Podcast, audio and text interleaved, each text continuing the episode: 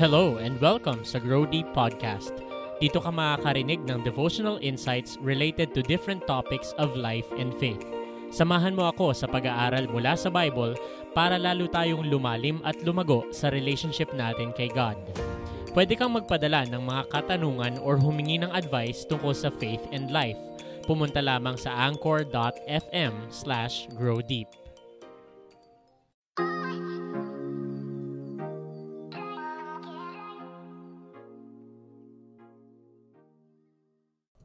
According to Chip Ingram, divide and conquer is the first agenda of the enemy when it comes to destroying the church.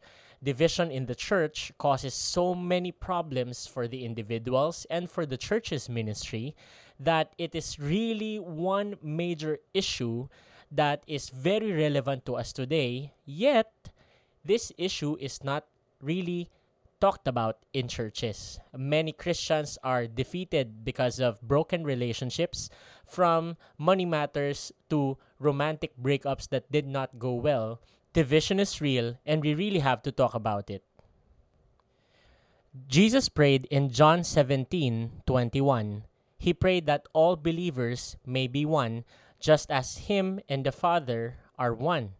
And 1 Corinthians chapter 1 verse 10 tells us, I appeal to you, dear brothers and sisters, by the authority of our Lord Jesus Christ, to live in harmony with each other. Let there be no divisions in the church, rather be of one mind, united in thought and purpose. Marami sa mga believer ang nagsisimba sa tuwing linggo pero merong hindi magandang relationship o kaya naman merong hindi reconciled na relationship with a brother or maybe a sister in the church.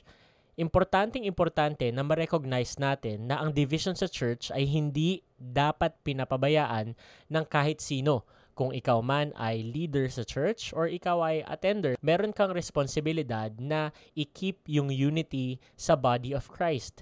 Division must not be taken lightly because it destroys the church and affects your personal relationship with God.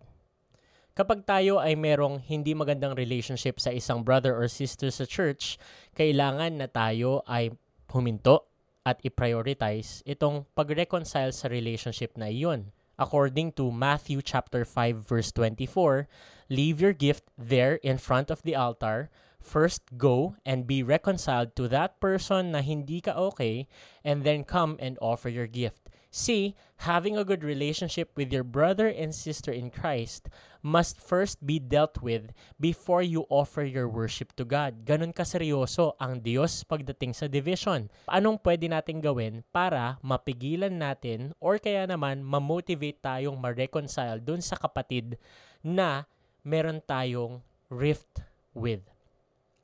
First of all, remember that your loyalty must be to God rather than men. Isa sa mga problema ng Corinthian church kaya sila divided ay yung loyalty nila nakalagay sa kanilang mga pastor, sa kanilang mga leader. Kaya naman ang dali-dali para sa kanila na magkaroon ng division among each other. Remember kapatid na yung loyalty mo ay hindi dapat sa tao, ang loyalty mo ay dapat nasa Panginoon lamang.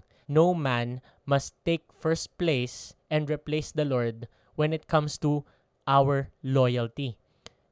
Number two, we must trust God's wisdom instead of men's wisdom. While the wisdom of God tells you you should be reconciled first before you offer to me, yung wisdom mo na hindi mapagkakatiwalaan dahil ikaw ay isang tao na imperfect and you commit mistakes and you are driven by your emotions, you trust your own wisdom by saying, hindi, kaya ko pa, siya ang mali, siya dapat ang lumapit. You must overcome this so that Satan will not have a foothold on your spiritual walk and the spiritual life of the church. Number three, you must always remember that you are a recipient of grace and you are not entitled to anything.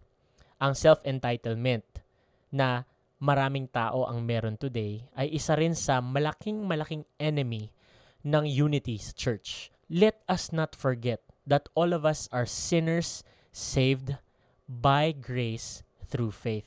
If you forget grace, then you begin to breed self entitlement in your heart. And that is one lie that Satan wants you to believe. He wants you to believe that you deserve to be approached first, and it is not right for you to humble yourself. But I want to remind you that this is a strategy that Satan wants to use against you and against the church. Remember who the real enemy is. Ang kaaway dito ay hindi yung kapatid mo kay Kristo. Ang tunay na kaaway na dapat nating tinatalo ay si Satan. Tandaan mo na wag na wag mong hahayaan na mag-creep in ang pride sa puso mo at maging kasangkapan ka sa gustong gawin ni Satan against the Church of Jesus Christ. I hope that this speaks to you in a very special way, and may you be a source of peace in the church. Sabi ni Jesus, Blessed are the peacemakers, and I pray that you will be a peacemaker wherever you are. God bless you.